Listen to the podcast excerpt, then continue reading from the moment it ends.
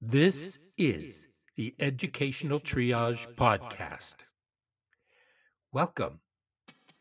We invite you to come along with us on an exploration of interviews, issues, and other exciting and relevant topics in education, especially alternative education. They say alternative education is a laboratory for mainstream education. Why? Well, join us every week and listen in as Philip Summers Aloha. and I, Tony Hunt, jump in feet first to discuss issues that may affect our classes, students, communities, as well as our teaching. Please subscribe if you enjoy and find relevance in what you experience here. And if you haven't left a quick review, please do. We appreciate your candor and insights so we can improve as we move forward. Now, let's see what's on board today.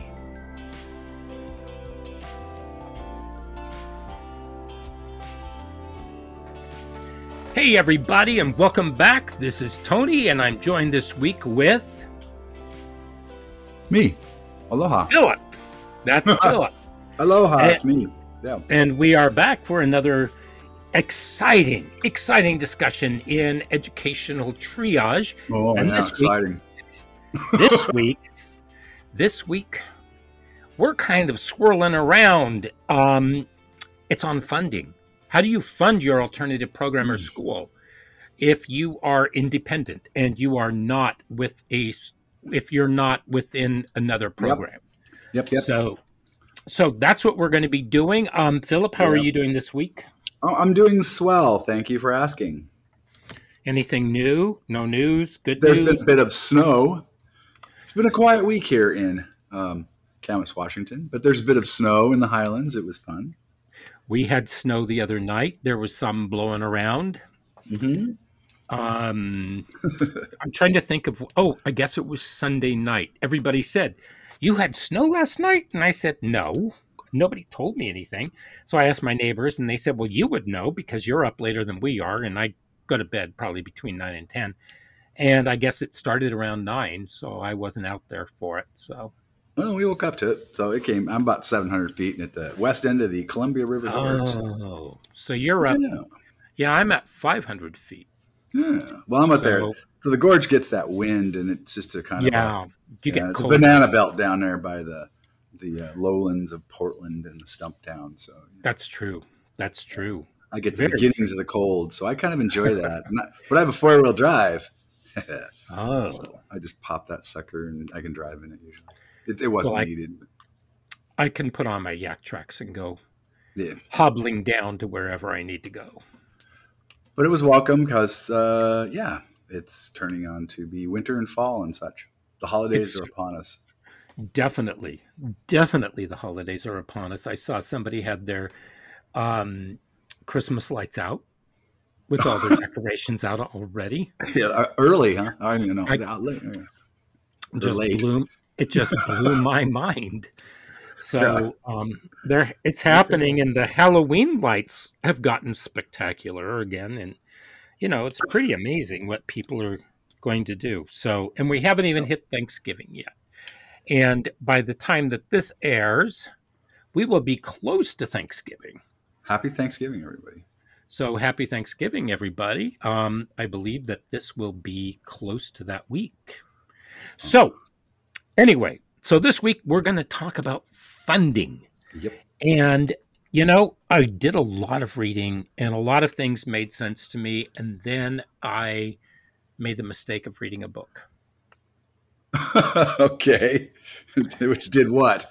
Inform you, Well- befuddle you? Well, actually, I was reading this book before my with my medical event, and um, I got back to it because it was written by somebody that I wanted to talk to, and they actually called me while I was in the hospital, and I didn't realize it until last week when I was going through all my notes. Um, so, th- because the event encapsulated an incredible number of let's just say my different systems of my body and so my brain there was some brain damage that happened um, that i'm still recovering from so I finally got around to looking at that and I saw that they had called me and I thought, holy cow. Anyway, it was Maureen O'Shaughnessy, and Maureen is Dr. Maureen O'Shaughnessy, and she is the head of the Micro School Coalition. Mm-hmm. Go and on. she wrote and she wrote a book called Creating Micro Schools for Colorful Mismatched Kids. Hmm. It's a really good book. And basically, she consults people on how to set up micro schools and everything. And I am, am trying to get her on to the show and to talk about what are micro schools and how those, you know, work because, um, and she brings up some really interesting things. So, one thing that you can do if you're going to be setting up and if you're not a program that's within a school district, because if you're in a school district and you need funding, um, you can always look at block grants from the government. You can always Mhm. you can always find something. Um, that's where grant writing really comes in handy, and doing some really good salesmanship. But she talks about how first of all, if you want to, you can do it as a charter school, and you can go that way. And I learned something else in the last two three weeks. I ended up having a conversation with the woman who's in who is the president of the charter school coalition here in Oregon. And what I discovered is that charter schools actually get more funding than alternative programs do from the wow, I did not know that. Down in Oregon, in Oregon. in Oregon. Yes. Okay. Charter schools receive 95% of what it costs for the mainstream schools to Ah. educate those students. I do that. Okay. Huh. Alternative programs, which utilize and need and require far more resources, usually receive only 80%. Ah. Okay. So, so charter sense. schools. So, Based yeah. what I know. So there are charter school coalitions. There's alternative school coalitions or organizations um, around in most states. If you can't find one, you can always contact your Department of Education. There's somebody there who is Yeah. will help you find them and help you figure out that jigsaw to get there. So that is one way to do it, and she brings that up. But then she also talks about all the startup costs. yeah. Which are, Oh, let's see. to name a few. Well, how do you publicize? How do you get the word out? How do you Mhm. get the staff? You have to pay salaries, right? Yeah. Um, you have to get your business license. You also have to get your EIN. And EINs, two, three years ago, when I got an EIN for my mom's estate, I discovered that it was free. And I thought, holy cow. This year, I went to do the EIN, register an EIN for our state's Alternative Ed Association, Yeah. and it was $250. Uh oh. So that's new. There or go. Yeah, Oh, that's okay, new. You also have to be you also have to register as a nonprofit or a profit business. Yeah. You have to and your business licenses, you have to pay the rent, you have to pay the utilities, et cetera, et Mhm. cetera, et cetera. You have to Insurance. You have to have the insurance. Yep. You also have to have all your resources, like what materials are you going to use? Are you going to use computers? Are you going to have some kind of business sponsorships? Are you going to figure out a way so that you're supported by the community? What are the what? How are you going to do all these things? Hmm. So the big question is, it's almost like starting up your own business.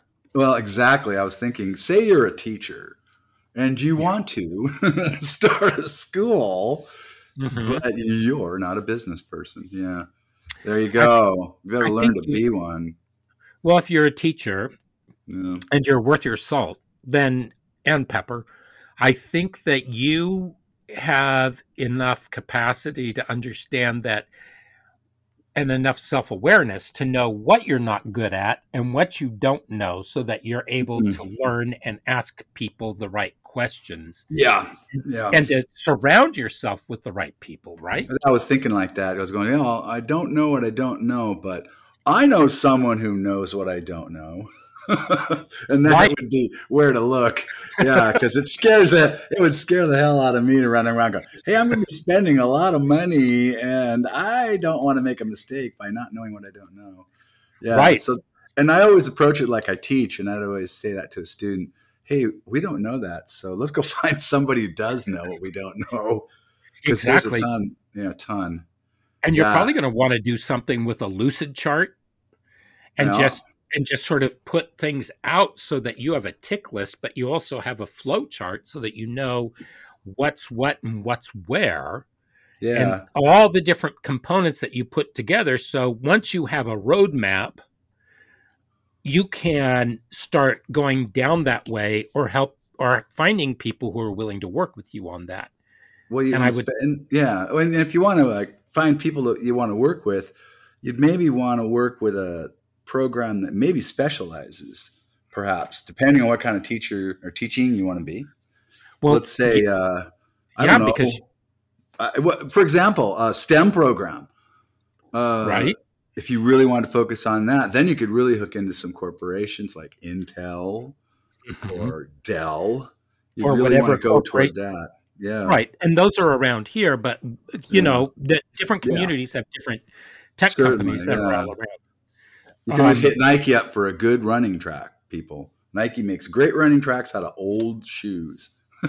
They're really good for that too. So I've but seen that in a lot of charter schools. I've seen that in a lot of um, uh, uh, sort of private schools. Um, Nike tracks, they do that a lot of that stuff too. So put that in your books out there. They get old yeah. shoes into that. Yeah, but I don't think a track is is the at the forefront.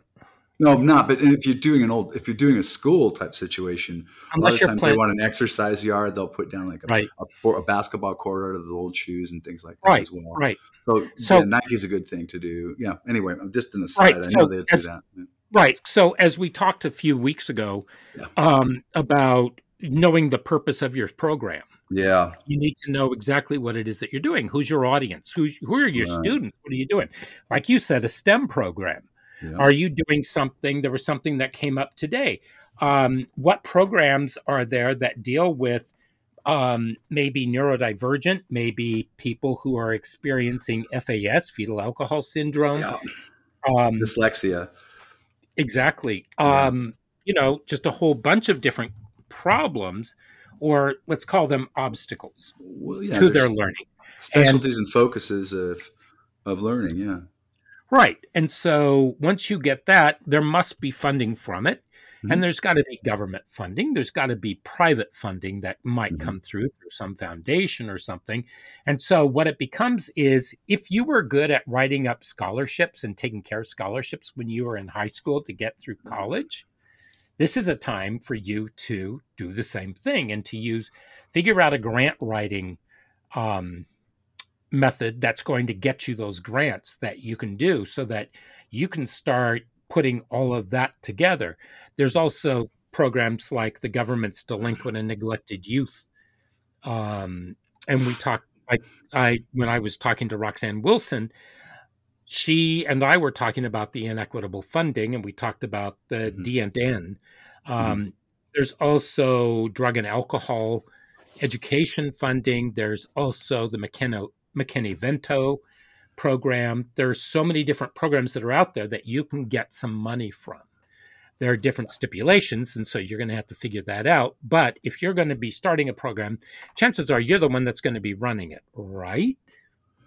You would hope, but again, you, maybe your focus would be to have someone to help you Exactly. Yes. And yeah. right. Because it's always important to know what your weaknesses are. Mm-hmm. Yeah. I would think I said that because I'm thinking to myself, I don't know, but I think I would like help too. exactly. Yeah. I mean, I can't, I know there are certain things that I know, but I only know them to a certain point, and mm-hmm. then I don't know. And that's when I'll, I'll start asking people. And so yeah. there were people that there are people in my there are people in my circle i'm going to say mm-hmm. who i thought had broader knowledge than i and yet i asked them the questions and they said golly, that's a good question. And it's like, okay, who do I ask? And they always uh, point me back to Department of Ed. They always point me to this. Yeah. So um, I just find it really interesting hmm. that not everybody really knows who yeah. to call. And it's not Ghostbusters. well, I got full disclosure here too. I gotta I gotta come clean. I want to start a, a school or a program of sorts, mm-hmm. um, but from the educational side of it, I, you know, I want to I want to look at it from the curriculum and instruction side of it. And I have terrible business instincts. But so you can't I do it. Somebody, I need somebody, I need the knowledge. I want to learn the knowledge, but I would also like to hook up with a co-teacher or somebody who has that side of the knowledge too. Right.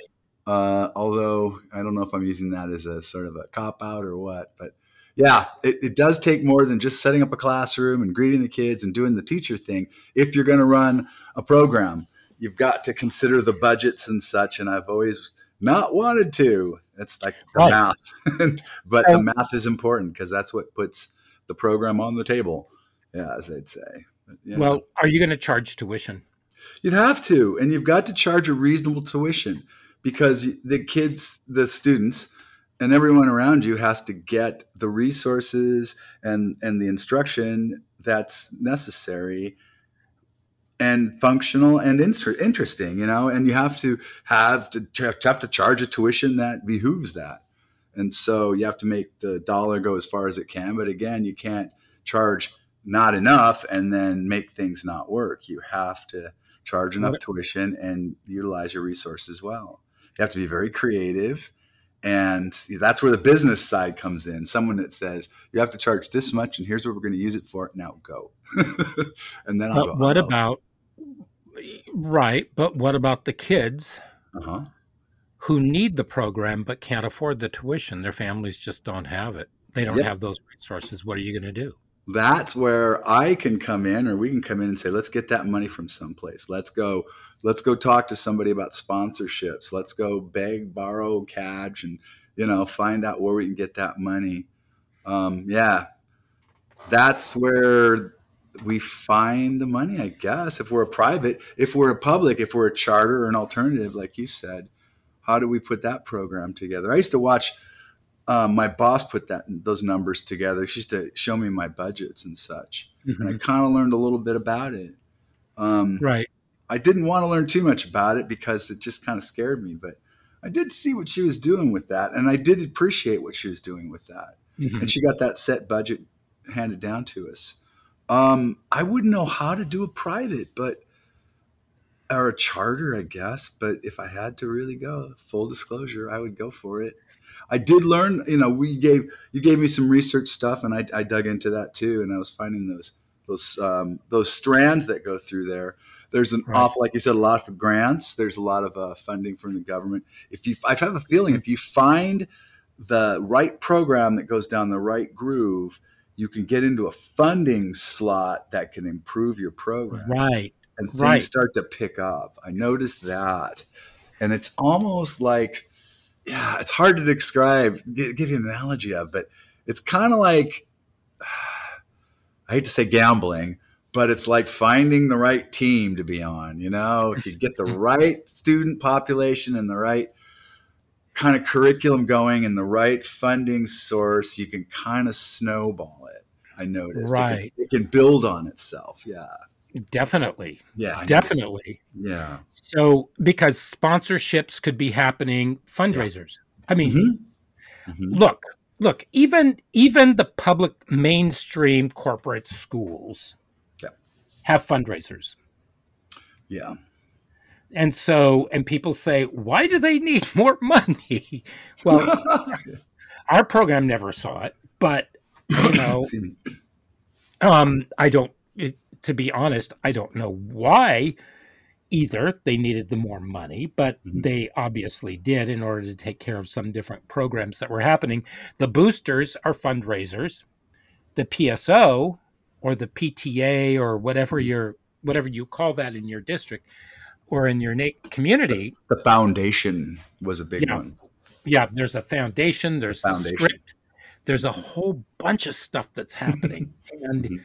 and it's kind of like everybody has fundraising that's going on mm-hmm.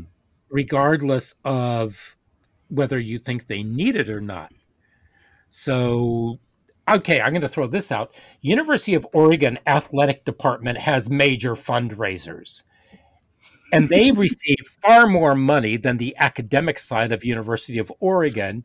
And University of Oregon was upset because the the professors, the teaching staff, were furious because they hadn't seen any kind of value in their materials or what they've been able to do or or a raise or anything, and they felt like they were just being kicked to the curb.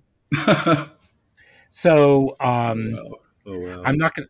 I won't say anything bad about University of Oregon, but I think you know where I'm going. So, well, they have a major contributor to their athletic side there. I well, think everybody well, knows have, who that might be. they have more than one. So yes, one who's named things after. Yeah, right. yeah, that guy. But uh-huh. you know, yeah. I think if you're going to be starting a program, yeah you got to put down what all the costs are going to be because you're mm-hmm. going to have to figure out how many kids are you going to start out with. Let's say you start out with 10 or 15 kids. Mm-hmm. And I've seen this I've seen this happen and I watched I worked with a woman who started um and she put together a board of people.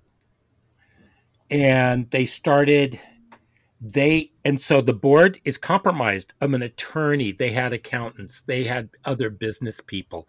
They had people who knew what they knew. So if you mm. have people who are intelligent successful and understand what it is that they need to be doing then you have those brains and they all come together and everything can congeal.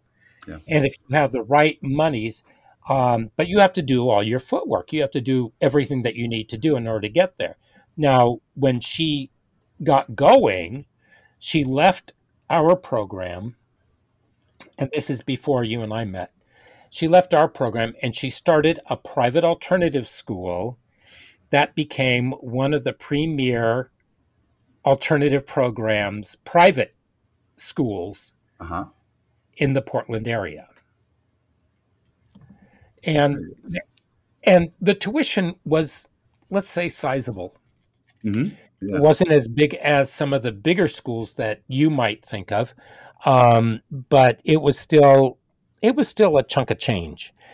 I don't know if it's there or not because what we've discovered is that the alternative programs don't last that long.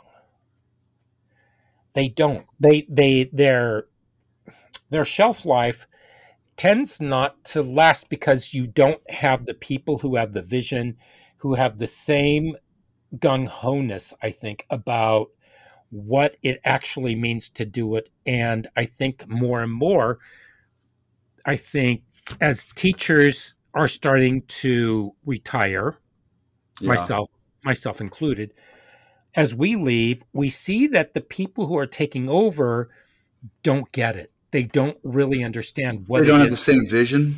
Right.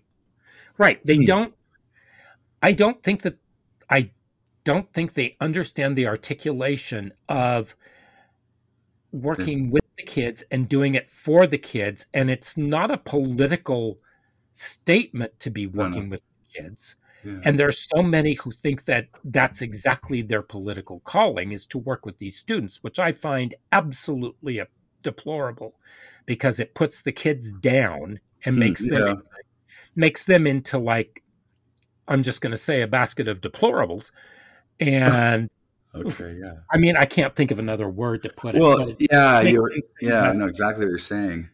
And so this is how they they they do it for their own narcissism. And so I was I knew like last spring I needed to celebrate the 50 years that the program that I had been working with we needed to have that 50 year celebration. And the odd thing is that one of the people who founded the program was somebody that I met in my first alternative ed program. She was on the board of that, and she and I have stayed in contact for so many years. Wow, yeah. For for over 30 years, and I had no idea. I knew that she was a teacher, but I had no idea of the implications of how much she had done.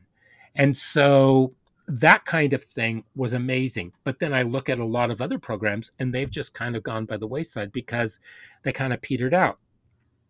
Well, I can attest to that in a lot of ways because um, uh, the way we spent we spent time in the same district in different positions within the alternative ed sort of um, mm-hmm. umbrella, and the program I was in was almost as uh, as established as the program that you're speaking of, and uh, I was in it at, at the end of it, and it was established, and then when that group uh, retired and the and the uh, consistency faded away and the new group took over it lost its way.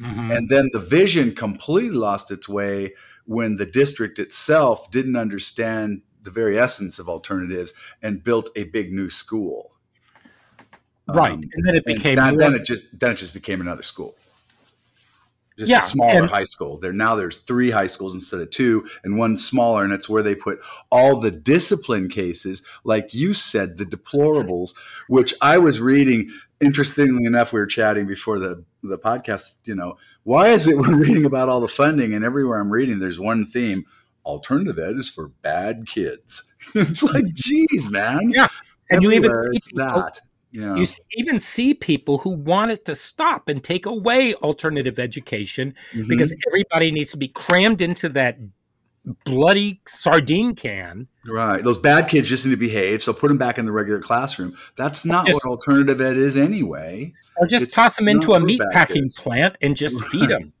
Right. Just feed them to yeah. cattle or something, you know. Um, that's that. That's that very that. And then you were saying that, and then that kind of a breed of teacher comes and go. I want to work with the bad kids, so I'm going to alternative ed, and it's like, hey, you know, hold up there, cowboy. That's not what alternative ed is. It's well, it's a place for students that aren't necessarily going into the regular ed track.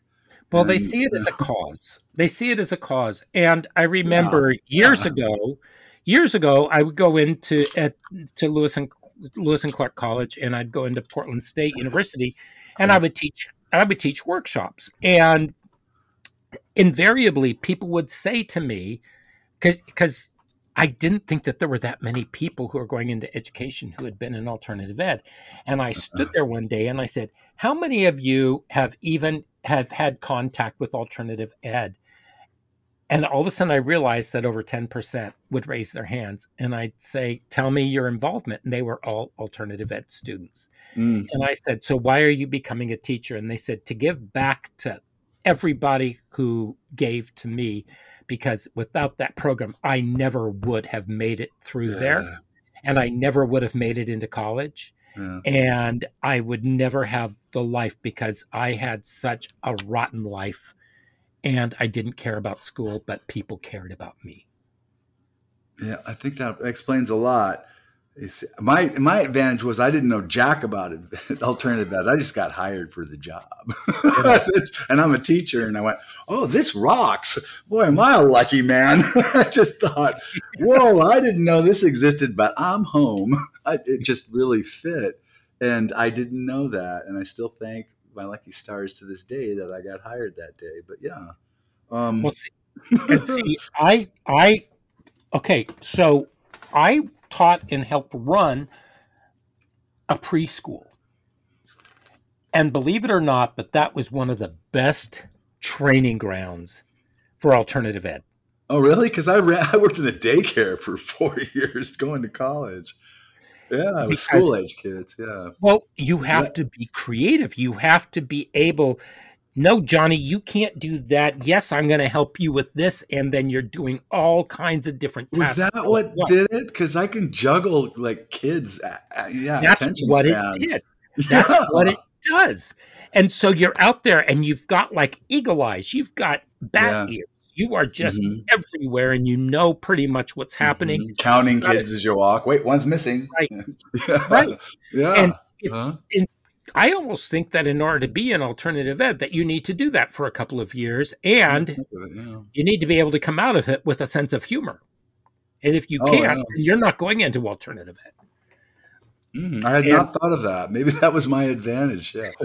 Four years but, in a school age classroom in a daycare. and so and so later on, I ended up when I was teaching in South America, they said, come up with your own ideas, come up with a way or a method to teach what it is that you're teaching. And oh, so for I had a grammar class. I had to teach seventh grade grammar. Mm. Okay, how are you going to teach grammar for a full year? One hour, five days a week uh. for a full year. So what did we do? I had to think quickly. I had the kids, we talked about what are nouns, what are verbs, blah, blah, blah. But I realized that I had, what, eight or nine different languages in my class. And so I broke all the kids into a group. And so they had, I would write a phrase up on the board and we would talk about the structure of language. And so we would have these conversations. Why in Japanese do you, where, because they would tell us. And so we would write the phrase up on the board. They would write it up on the board, and I'd say, okay, what word means what? And so they we would write the sentence a direct translation from Japanese or from Spanish or French or Hebrew or Portuguese or Danish or whatever. And we would put those there and we would talk about why is that natural for them? How is that natural? Or it's is English so unnatural? So we would do all these things and we would have these conversations. So that prolonged the inevitable. And then eventually, yeah, we did get into sentence structure, into diagramming and everything, but we did a lot more. And we had kids come in and they were talking about the Tower of Babel. And we did, they got to explore a lot. Context. Yeah yeah, it was fantastic. And that was just the seventh graders. I had sixth graders for writing. I had ninth graders for English. I taught IB English 11. And we had the best time. Speech and debate, drama. We we huh? just we did it all. It's a whole wide and, world out there. yeah. and we were we were basically told, do your thing. Let's see where you can go. Yeah and it was fantastic. And then I did the same thing when I started teaching in other schools because, you know, I have a language arts background and a literature background, yeah. as well as Shakespeare and classical theater. And then going into the classes and working with kids and bringing a lot of that up, I got into trouble because I was teaching my ninth graders James Joyce, and that wasn't in the canon because everything was supposed to be taught to the test. Because every year they, Ugh. at the end of the year, they would give their kids a test based on their grade level to put them into the, they track their kids that way. Yikes. And so one of my ninth graders, her father was an English professor. And I ended up in his class and I said, You're not so and so's dad, are you? And he goes, Yeah, how do you know her? And I said, I'm so and so. And he goes, Oh my God. Oh my God. And I said, What? He said, He said, Thank you.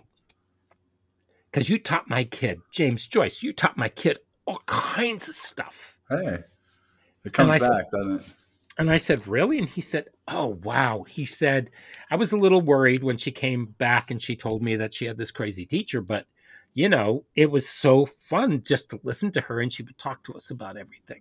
Yeah. And I said, well, that's what you got to do with literature. You have to talk about it. It's not about, you know, answering questions at the end of the thing. You have to talk about it. I was just talking to a student the other day about um, Macbeth because mm-hmm. I love Macbeth. It's just Macbeth is so simply wonderful. It's just like his wife goes crazy, he gets over It's you know, no no man born of woman will kill Macbeth. What? No man born every man's born of woman. Oh, and then you know, of course, you know, and it's like you know, and you were get just getting into it, and right. uh, just it's that way. It's just very exciting. It's so simply wonderful. and then he gets decapitated. You know, it's got all the glory of a Star Wars. In fact Speaking of which, it's basically a Star Wars episode. You know, it's just the, it's not really, but it's got same devices almost, but you know, yeah, um, yeah. yeah. Sim- simply wonderful. That's just all the best stories are simply wonderful. That's all. Well, what really blew my mind was when I was teaching the my felons that later on you you you ended up teaching them. Yes, um, they're good guys. They demanded they demanded Shakespeare. and I couldn't figure out why. So we did. I mean, we were doing these things, and one of my kids, who was who was um, thought to be one of the, I'm putting air quotes, slower kids in the uh-huh. group. Uh, after we would finish reading part of it, I would say, "All right, so what's going on?" And nobody knew. And then his hand would shoot up, and he'd say, "Blah blah blah blah blah," and he was right on. And it's because he didn't overcomplicate it. He just knew what was happening because of the language and everything like that. And so mm-hmm. it was, you know, just being able to to think about different ways to teach and and get it out there so it's not a production line yeah, yeah. People think, oh, Shakespeare. It's so, oh, well, every Shakespeare is just so. Oh, oh my gosh, I just don't know what to do. It's like, no, that's what makes Shakespeare wonderful. It's just so simply wonderful. It's that's what he is. Yeah, he overcome with with uh, ambition. He wanted way too much and went way too far. but you listen to the language, you listen to the words, yeah, you listen yeah. to uh, because the language will take you where it is. And for a mm-hmm. Shakespearean mm-hmm. actor that's exactly what it is. So as they're reading, actually the punctuation, if you if you read it the way that it's written, mm-hmm. as as Hamlet says, speak speak the speech I pray you.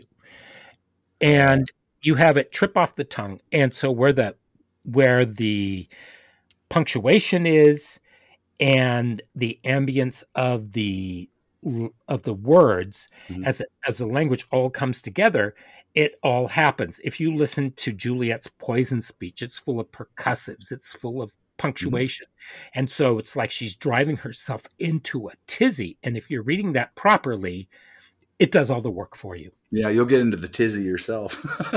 exactly. Exactly. exactly. Yeah, and exactly. so he was he was he was brilliant mm-hmm. The way he did that. So let's say that you want to do something that's based on language, a school based on language, or a school that's based. Oh, yeah. Well, that's a that's also music, right? Uh, yeah. and you can put in do with music and language is well. You could also use well, it's been done, but yeah. yeah. You could yeah. use Latin and Greek in there as well. We were talking about the funding as well. You know, I keep on hitting this, but uh, okay, so um, the group that came through the village, Greenwich Village, in those years, there. Um, Sadly, those right. people are passing on. Uh, folks like Joni Mitchell and Phil Ochs and um, geez, Carly Simon.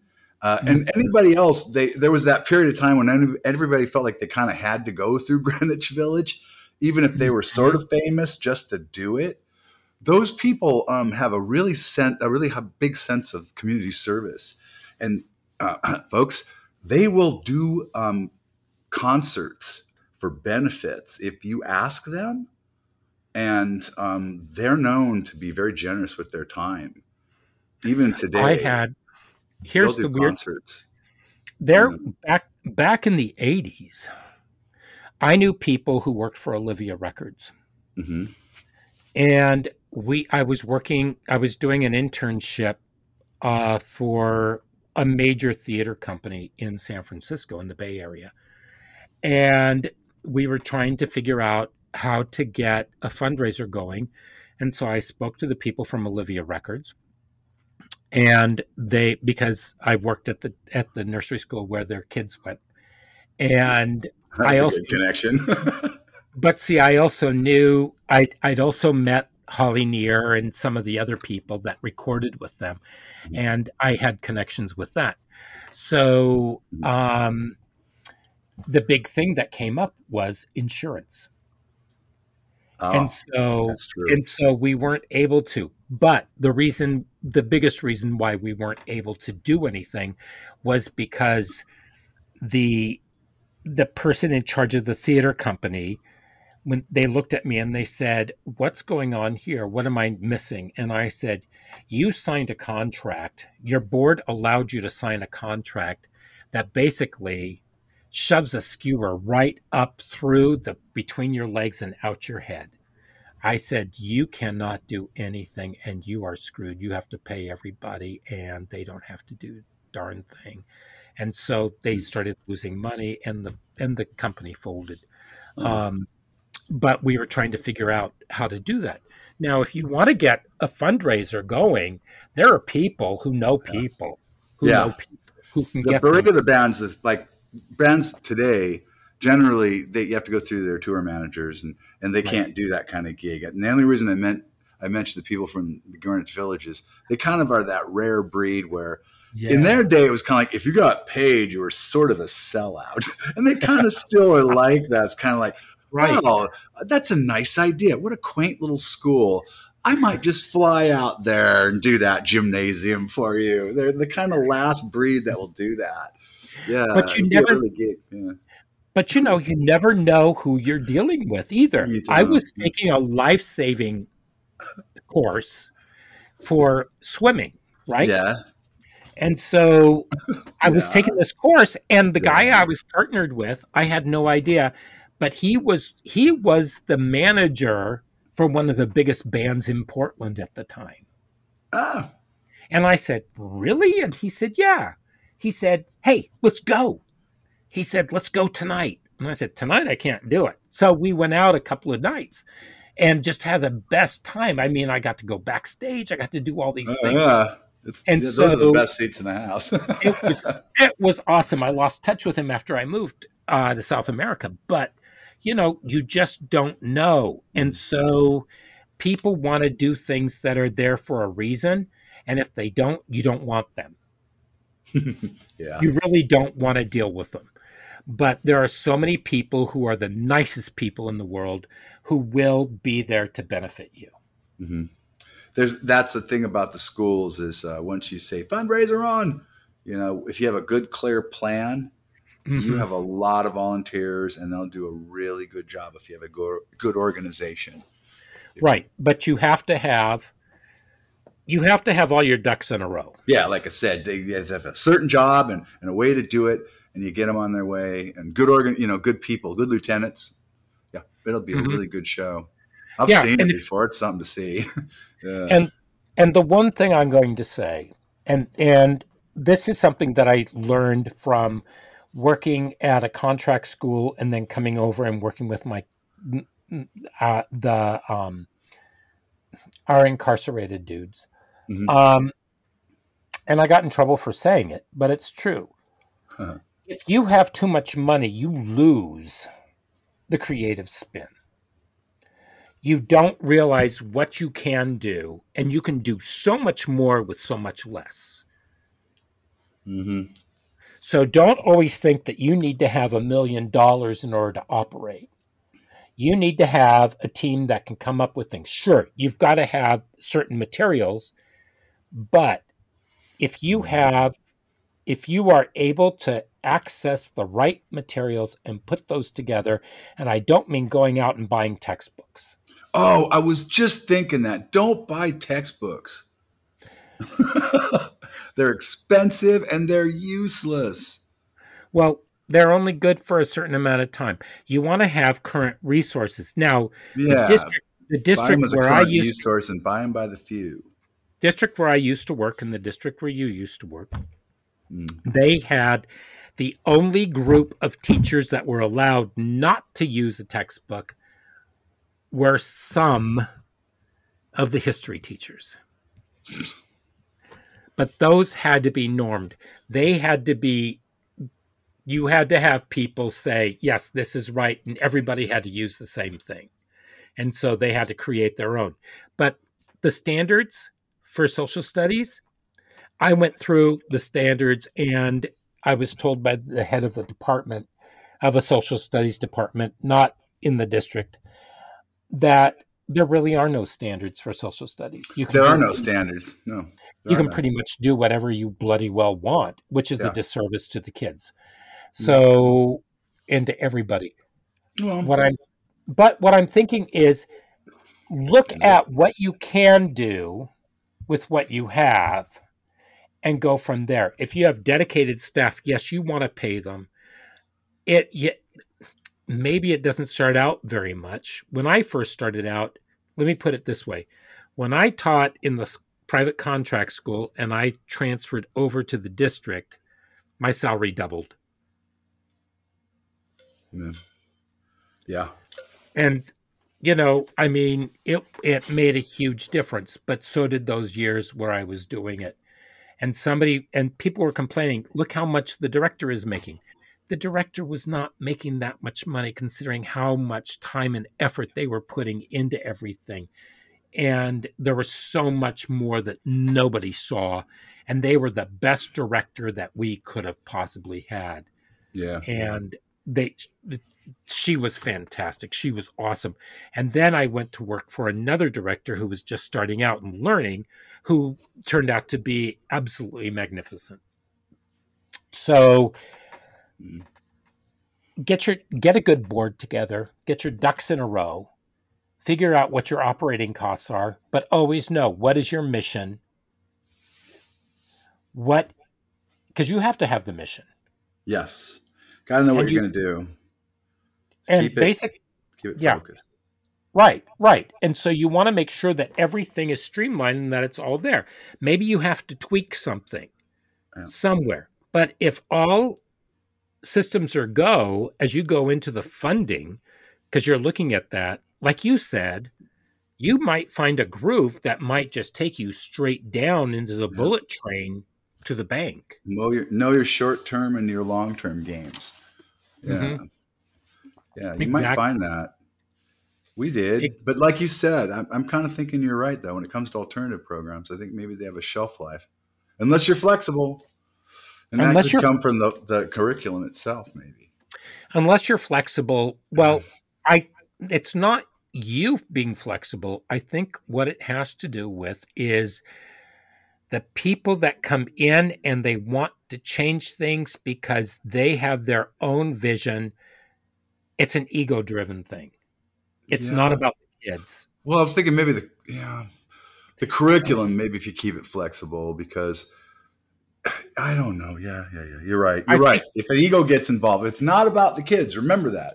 If it's not about the kids, it isn't a really good program. Right.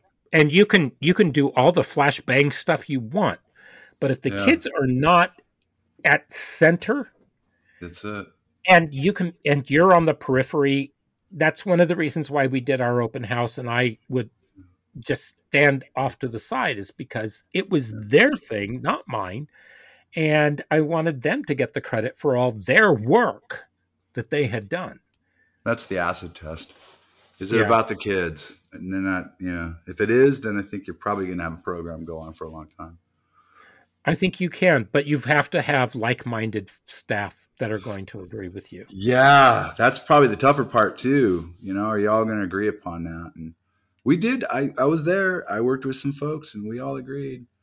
Uh, there was we said that once a week almost. Someone said, "Is it about the kids? We doing this for the kids?" Yeah, yeah, we are. And I know people that will say, "Yes, this is for the kids," and then. Mm.